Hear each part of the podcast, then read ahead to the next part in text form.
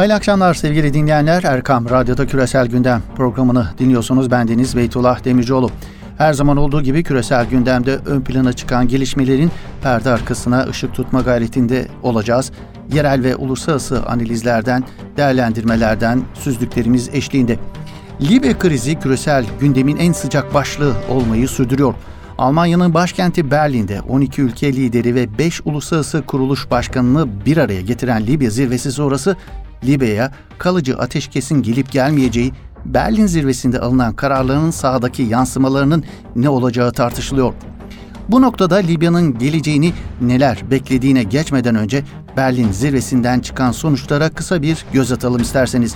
Sonuç bildirgesini imzalayan ülke ve uluslararası kuruluşlar Libya'daki gerilimin azaltılması, tansiyonun düşürülmesi ve kalıcı ateşkes için çabalarını yoğunlaştırma sözü verdiler. Libya Konferansı'nın 55 maddelik sonuç bildirgesinde öne çıkan diğer başlıklara da kısaca değinelim. Katılımcı ülkeler Libya'nın egemenliği, bağımsızlığı, toprak bütünlüğü ve ulusal birliğine kuvvetle bağlı olduğunu tekrar teyit ettiler. Silahlı çatışma ve Libya'nın iç işlerine karışmaktan kaçınma sözü verdiler. Silahlı grupların ve milislerin dağıtılması için güvenilir, doğrulanabilir, sıralı ve karşılıklı adımlar atılması çağrısı da yapıldı.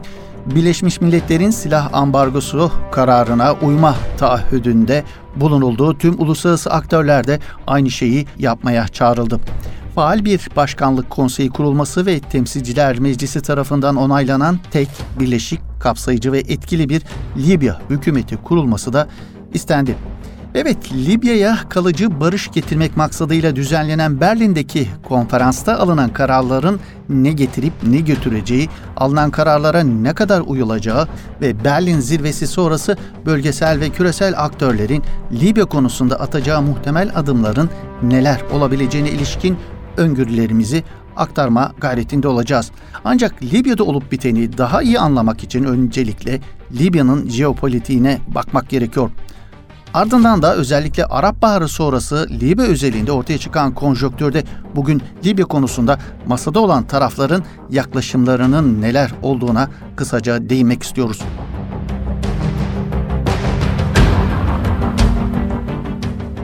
Devrik lider Muammer Kaddafi'nin 2011'deki ölümünden bu yana Libya ciddi bir kaosun içinde. BM'nin tanıdığı Trablus merkezli ulusal mutabakat hükümetiyle Tobruk merkezli darbeci General Halife Haftar'a bağlı gruplar arasındaki çatışmalara sahne oluyor Libya. Görünürde iki grup arasında cereyan eden bir savaş var. Ancak her iki grubun arkasındaki bölgesel, küresel güçlere ve devlet dışı aktörlere bakıldığında aslında Libya'nın çok uluslu, çok aktörlü bir güç mücadelesine, bir vekalet savaşlarına sahne olduğunu söylemek mümkün. İtalya'nın 1911'deki işgaliyle beraber Osmanlı hakimiyetinden çıkan Libya, zengin petrol ve doğalgaz rezervleriyle biliniyor. Geniş bir yüz ölçümüne sahip ülkenin büyük çoğunluğu çöl. Ülke nüfusunun büyük çoğunluğu ise Akdeniz kıyısındaki başkent Trablus, Bingazi ve Misrata gibi şehirlerde yaşıyor. Yani darbeci General Halife Hafter'in kontrolü altındaki bölgelerin çok büyük bir bölümü çöl. Ülkenin en önemli gelir kaynağı ise ihraç ettiği petrol ve doğalgaz. Petrol ihraç eden ülkeler örgütünün üyesi olan Libya, dünyada keşfedilmiş petrol rezervlerinin %4.1'ine ev sahipliği yapıyor. Aynı zamanda Afrika'da keşfedilmiş en büyük doğalgaz rezervine sahip ve nüfusu da sadece 6,5 milyon dolayında. Libya'nın bir diğer jeopolitik önemi ise Afrika'ya açılan köprübaşı ülkesi olması.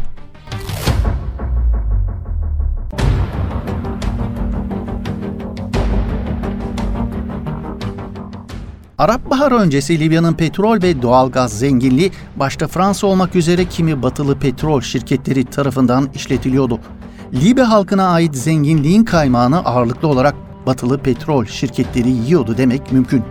Muammer Kaddafi'nin devrilmesi sonrası ise Libya'nın zenginliğinden pay alamayan Rusya gibi kimi küresel aktörler Libya'daki yeni dönemi bir fırsat kapısı olarak gördüler yani batılı küresel aktörlerin Arap Baharı sonrası Libya'ya müdahil olmasına neden olan motivasyon tamamen duygusal sebeplere dayanıyor demek yanlış olmaz. Darbeci General Halife Hafter'in en büyük destekçisi Birleşik Arap Emirlikleri'nin ve yine onunla birlikte hareket eden Mısır ve Suudi Arabistan'ın Libya'daki vekalet savaşına müdahil olmasının motivasyonu ise tamamen ideolojik. Malum Arap Baharı sonrası bu üç ülkenin en önemli misyonu tüm Orta Doğu coğrafyasındaki demokratikleşme süreçlerini akamete uğratmaktı. Birleşik Arap Emirlikleri bu uğurda sahip olduğu inanılmaz finansal gücüyle Orta Doğu'nun hemen her yerindeki demokratik talepleri baskılamaya çalışmıştır ve hala çalışıyor. Libya'da Halife Hafter'in saflarında savaşan Sudanlı, Nijerli ve Rus binlerce paralı askerin maliyetini karşılayan Birleşik Arap Emirlikleri bununla da yetinmeyip Hafter güçlerine pek çok silah desteğini de veriyor. Bu noktada batılı yayın organları da Muhammed Bin Zayed'in Orta Doğu'da çevirdiği dolaplara artık dikkat çekmesi önemli. Mesela ABD'li Forbes dergisi geçen haftaki yayınlarından birinde bir analiz yayınladı. Orta Doğu'daki her türlü karanlık işlerin ardındaki isim olan ve karanlıklar prensi olarak da anılan Abu Dhabi Veliaht Prensi Muhammed Zayed için şunları dile getirdi ABD'li Forbes dergisi. Muhammed Bin Zayed, İslami radikallik ile mücadele adı altında ülkesinin askeri ve finansal kaynaklarını bölgedeki demokratik eğilimli yapıları yıkmak için kullanan bir diktatördür, dedi.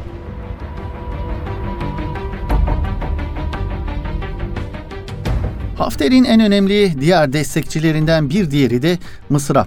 Bu noktada ayrı bir parantez açmak gerekirse Sisi yönetimi Hafter'i sadece ideolojik sebeplerle değil aynı zamanda ekonomik sebeplerle de destekliyor. Mısır'ın Libya'ya yönelik çok ciddi ekonomik çıkarları bulunuyor sevgili dinleyenler. 1991 yılındaki Körfez Savaşı'ndan bu yana Libya'dan bedavadan biraz pahalıya aldığı petrol anlaşmasını Libya'nın istikrara kavuşmasının ardından da devam ettirmek istiyor. Sisi, Saraç hükümetinin Mısır'a tanınan bu ayrıcalığı ortadan kaldıracağı endişesini taşıyor.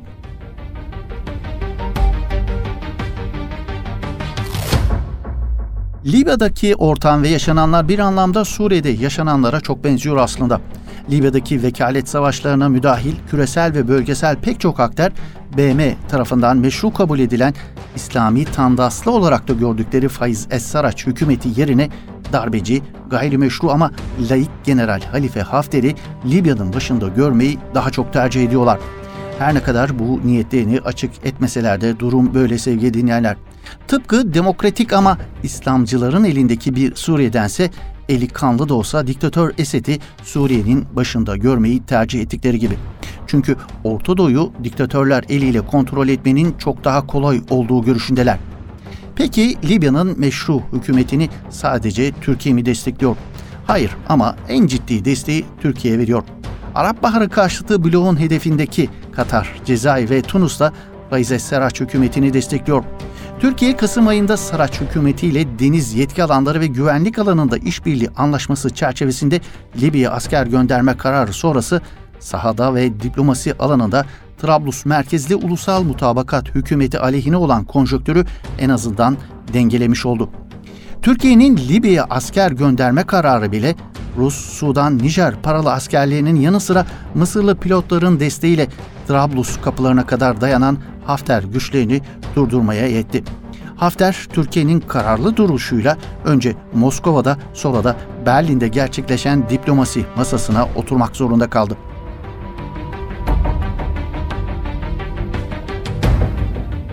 Libya'daki iç savaşa müdahil olan küresel ve bölgesel aktörlerin bu pozisyonlarını belirttikten sonra Libya'yı ne bekliyor? Berlin zirvesinde alınan kararların sahadaki gelişmelere yansıması ne olacak sorusuna gelecek olunursa. Daha önce ifade ettiğimiz gibi Berlin zirvesinin ne getirip ne götüreceği konusunda bir umutsuzluk hakim. Zirveden sadece temennilerin çıktığı tezi ön planda. Libya'daki krizi sona erdirmek için büyük ümitlerle toplanan Berlin konferansından da fare doğurdu şeklinde yorumlar ön plana çıkıyor. Velhasıl General Halife Hafter'in imzalamadığı Berlin'de alınan tüm bu kararların ardından Libya'ya barış gelme ihtimali oldukça zayıf gözüküyor. Gerek yerel ve gerekse uluslararası analizlerde de Berlin zirvesinden ifade ettiğimiz gibi daha fare doğurduğu şeklinde özetlenebilecek yorumlar bir hayli fazla. Peki Berlin zirvesi sonrası Libya'nın geleceğine ilişkin dillendirilen bu umutsuzluğun sebebi ne? Öncelikle bölgesel aktörlerin niyetleriyle başlayalım. E, Hafter'i Libya'nın Sisi'si yapmak için yola çıkan Birleşik Arap Emirlikleri, Suudi Arabistan ve Mısır'ın Libya'da barış filan istediği yok. Onların istediği şey Hafter'i Libya'nın tek hakimi yapmak. Bu üç ülke ulusal mutabakat hükümetine karşı devlet dışı aktörlerle, paralı askerlerle bir anlamda oluşturdukları çok uluslu ittifakla bu hedeflerine yakın olduklarını düşünüyorlardı. Ta ki Türkiye'nin hem askeri hem siyasi olarak Libya'daki gelişmelere müdahil olmasına kadar. Türkiye'nin hem sahada hem diplomasi masasında Libya'daki dengeleri değiştiren adımlar atmasından dolayı oldukça rahatsızlar. Ama bu üç ülkenin bundan sonra geri adım atacağını söylemek pek mümkün değil gibi gözüküyor. Hafter'i Libya'nın tek hakimi yapmak için ellerinden geleni artlarına koymayacaklarını öngörmek pekala mümkün. Avrupalıların ve diğer küresel güçlerin derdi ise malum. Onların derdi Libya'daki ekonomik çıkarlarını garanti altına alacak bir yol arayışındalar. Bunun içinde Hafter'i kendilerine daha yakın görüyorlar. Özellikle Fransa ve Yunanistan'ın hem Libya'da hem de Doğu Akdeniz'de Türkiye'nin önünü kesmek adına Hafter'i kollamaya, desteklemeye devam edeceklerini yine öngörmek mümkün. Velhasıl Türkiye'nin Libya konusundaki kararlılığı ve pozisyonu Libya'daki gidişatta önemli ölçüde belirleyici olacak. Sadece Libya'nın geleceği açısından değil, aynı zamanda Türkiye'nin Doğu Akdeniz'deki çıkarlar açısından da önemli olacak Türkiye'nin izleyeceği yol haritası.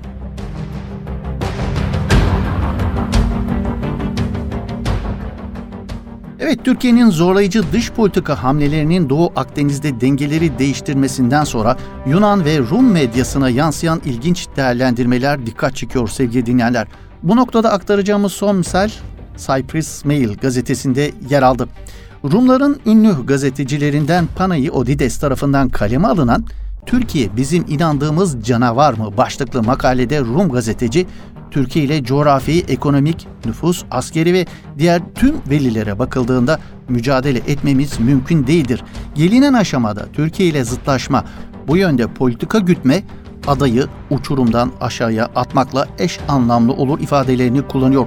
Türkiye'yi herhangi bir şekilde mağlup etmemiz veya geri çekilmeye zorlamamız imkansızdır diyen Rum gazeteci, bunun hayalini kuran vatanseverler bir hayal aleminde yaşamaktadırlar ve bundan uyandıklarında çok geç olacak.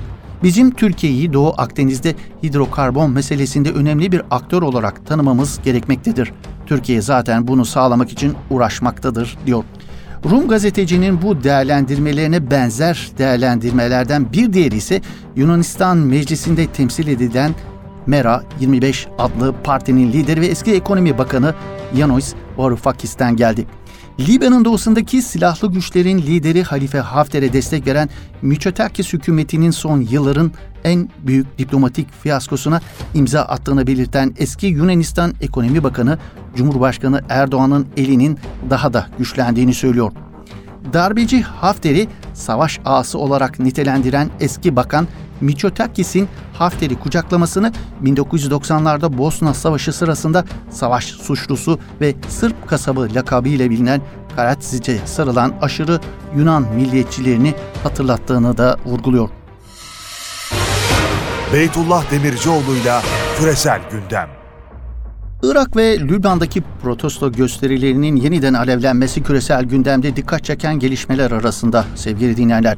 Hem Irak'ta hem de Lübnan'da hükümet karşıtı protestolar giderek şiddete dönüşmeye başladı. Her iki ülkeden gelen görüntüler yoğun şiddeti içeriyor. Güvenlik güçleri ve göstericiler arasında çıkan çatışmalarda yüzlerce kişinin yaralandığı bilgisi aktarılıyor. Sokaktaki gösteriler giderek şiddete dönüşürken siyasilerin de hükümet kurmada ağırdan almaları ülkede büyük tepki çekiyor. Siyasi analistler ise Lübnan'daki şiddet döngüsünün ülkeyi her an derin bir kaosa sürükleyebileceği uyarısında bulunuyorlar. Şiddetin artması zaten uçuruma giden Lübnan ekonomisini iyiden iyiye kötüleştiriyor. Dünya Bankası Lübnanlıların yaklaşık %30'unun yoksulluk içinde yaşadığını ve ekonomik durum böyle devam ederse yoksulluğun %50'ye çıkabileceği uyarısında bulunuyorlar. Orta Doğu'da protesto gösterilerine sahne olan bir başka ülke ise Irak. Irak'taki işsizlik, yolsuzluk ve kamu hizmetlerinin yetersizliği nedeniyle 1 Ekim'de başlayan gösteriler İranlı komutan Kasım Süleymani suikasti sonrası durmuştu. Ancak gösteriler yeniden Irak'ı yangın yerine döndürmeye devam ediyor. Irak'taki hükümet karşıtı göstericiler aralarında başkent Bağdat'ın da bulunduğu ülkede 18 vilayetten 9'unda yol kapatma eylemlerini sürdürüyorlar. Göstericilerin hedefinde sadece Irak hükümeti yok. Iraklı göstericiler İranlı General Kasım Süleymani ile Haçlı Şabi Başkan Yardımcısı Ebu Mehdi El Mühendis'in posterlerini yakarak İran karşıtı sloganlar atmayı sürdürüyorlar. Evet ekonomi odaklı bir başka sorun Suriye'de. Suriye lirasının dolar karşısındaki değer kaybının her geçen gün daha da derinleşmesi Esed rejimini oldukça radikal çözüm yollarına başvurmaya itiyor. Esed'in Suriye lirasının değerini korumak ve çökmesini engellemek için çıkardığı Sovyet tarzı yasalara karşı halkın tepkisi ve öfkesi giderek büyüyor. Suriye lirasının başta Amerikan dövizi olmak üzere diğer ülke paraları karşısında büyük değer kaybetmesi üzerine Esed rejimi Suriye lirası yerine dolar veya başka bir yabancı para kullananlara karşı ağır cezalar öngören bir kararname çıkardı. Yeni çıkan kararname ile birlikte Suriye'de dövizle alışveriş yapanların hapis ve 7 yıl ağır şartlarda çalışma cezası bekliyor. Kararnamenin çıkarılmasından iki gün sonra çok sayıda kişinin alışverişlerinde Suriye lirası yerine yabancı para birimi kullanması yüzünden tutuklandığı bildiriliyor. Çıkarılan kararnameyi Sovyet yasalarını canlandırdığını öne süren Esed destekçilerinin rejime karşı tepkilerini ilk defa açık olarak dillendirmeye başladıkları da dikkat çekiyor. Bu arada 2019'un başında 1 dolar 500 Suriye lirası ederken geçen haftalarda 1 dolar 1200 Suriye lirasına kadar çıktı. Suriye'de hayat şartlarındaki bozulma Esed'in en büyük destekçileri olan Dürzileri de isyan ettirdi. Geçtiğimiz hafta Suriye'nin Dürzilerin kalesi sayılan Süveyda kentinde Dürziler hayat şartlarının her gün kötüye gitmesi yüzünden protesto gösterilerine başladı. Protestolara katılan göstericilerin çoğunluğunu gençlerin oluşturduğu protestocuların ekonomide yaşanan olumsuzluklardan Esed yönetimini sorumlu tutarak kınadıkları belirtildi.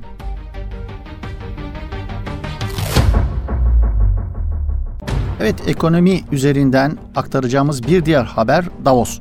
Dünyanın önde gelen siyasetçileri ve iş dünyası temsilcilerini bir araya getirmesi nedeniyle Elitler Kulübü yakıştırması yapılan Dünya Ekonomi Forumu'nun 50. zirve toplantısı İsviçre'nin Davos kasabasında başladı. Bugün başlayan ve 24 Ocak tarihlerine kadar sürecek toplantılara 117 ülkeden devlet ve hükümet başkanları, üst düzey yöneticiler, bilim insanları, sivil toplum temsilcileri ve gazetecilerin de bulunduğu yaklaşık 3000 davetli katılıyor. Zirve öncesi çeşitli uluslararası kuruluşlar tarafından yayınlanan istatistikler dünya ekonomisinin gidişatına dair önemli ipuçları veriyor. Küresel adaletsizliğe ilişkin veriler bu anlamdaki dikkat çeken e, istatistiklerden biri sevgili dinleyenler. Dünyanın en zengin 2000 kişinin servetinin 4.6 milyar kişinin servetinden daha fazla olduğu bir dünyada yaşıyoruz küresel adaletsizlik bu kadar rahatsız edici boyutlara ulaşmış durumda. Servetin bu denli adaletsiz paylaşımı yolsuzluk gibi ciddi sosyal problemlerinin ortaya çıkmasına neden oluyor kuşkusuz. İngiliz yardım kuruluşu Oxfam'in raporuna göre 2019 yılında dünya genelindeki en zengin 2153 kişinin serveti en yoksul 4.6 milyar kişinin toplam servetini geçmiş bulunuyor. Küresel çaptaki bir başka istatistik ise Uluslararası Çalışma Örgütü'nden geldi. Birleşmiş Milletler'e bağlı Uluslararası Çalışma Örgütü dünya genelinde milyonlarca işsiz olduğuna dikkat çekerek 2020 yılında bu sayıya 2,5 milyon kişinin daha ekleneceğini açıkladı. Uluslararası Çalışma Örgütü dünya genelinde 15 yaşından büyük 5 milyar 700 bin kişinin iş görebilir olarak kabul edildiğine ve bunlardan 188 milyon kişinin işsiz olduğuna işaret etti. Uluslararası Çalışma Örgütü'nün işsizlikle ilgili raporunda özellikle 15-24 yaş aralarındaki gençlerin durumuna dikkat çekiliyor. Raporda bu yaş grubundaki 267 milyon kişinin bir işi aynı zamanda eğitimi ya da bir okul diploması olmadığı ifade ediliyor. Uluslararası Çalışma Örgütü'nün raporundaki bu durum ürkütücü olarak nitelendiriliyor.